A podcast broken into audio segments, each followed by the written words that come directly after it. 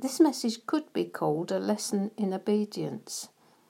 It's so easy to get diverted when writing things like these daily messages.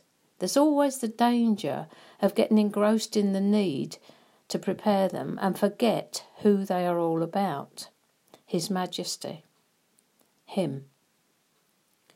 Oswald Chambers it was who said that the greatest threat to your intimacy with God is your work for Him. Anyone in Christian ministry will know that is so the case. By His grace, I know what it means to leave first love the warning he gave in Revelation to the church at Ephesus. She was commended for her hard work and her patience, but corrected because she'd left her first love. For me, it happened like this.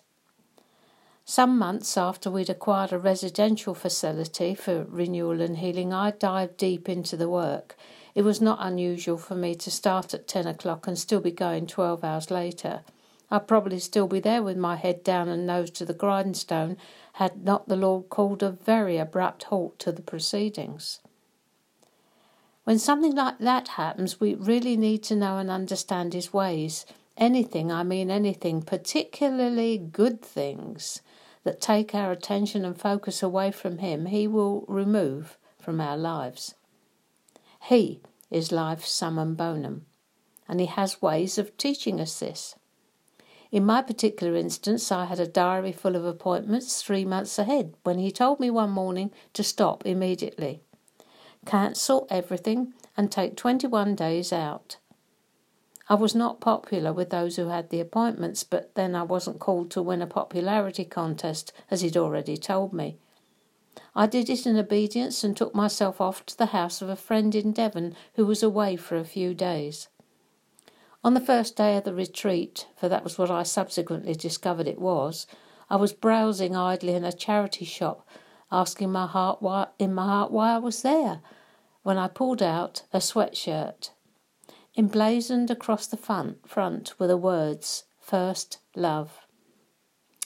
Immediately I knew why I had to cancel everything.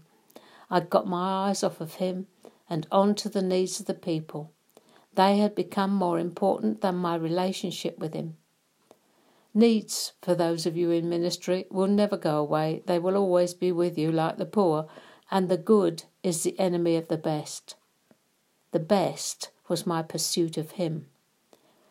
What I discovered was that it's from my place of intimacy with Him the ministry flows. When I put Him first, everything else trots along behind.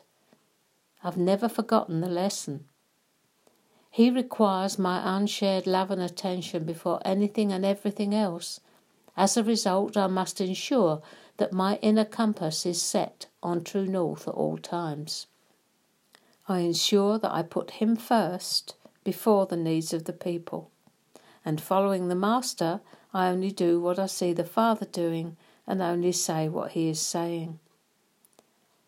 That could come as a piece of inconvenient enlightenment to some. It's called radical obedience and total dependency. Radical obedience plus total dependency equals a place of abiding.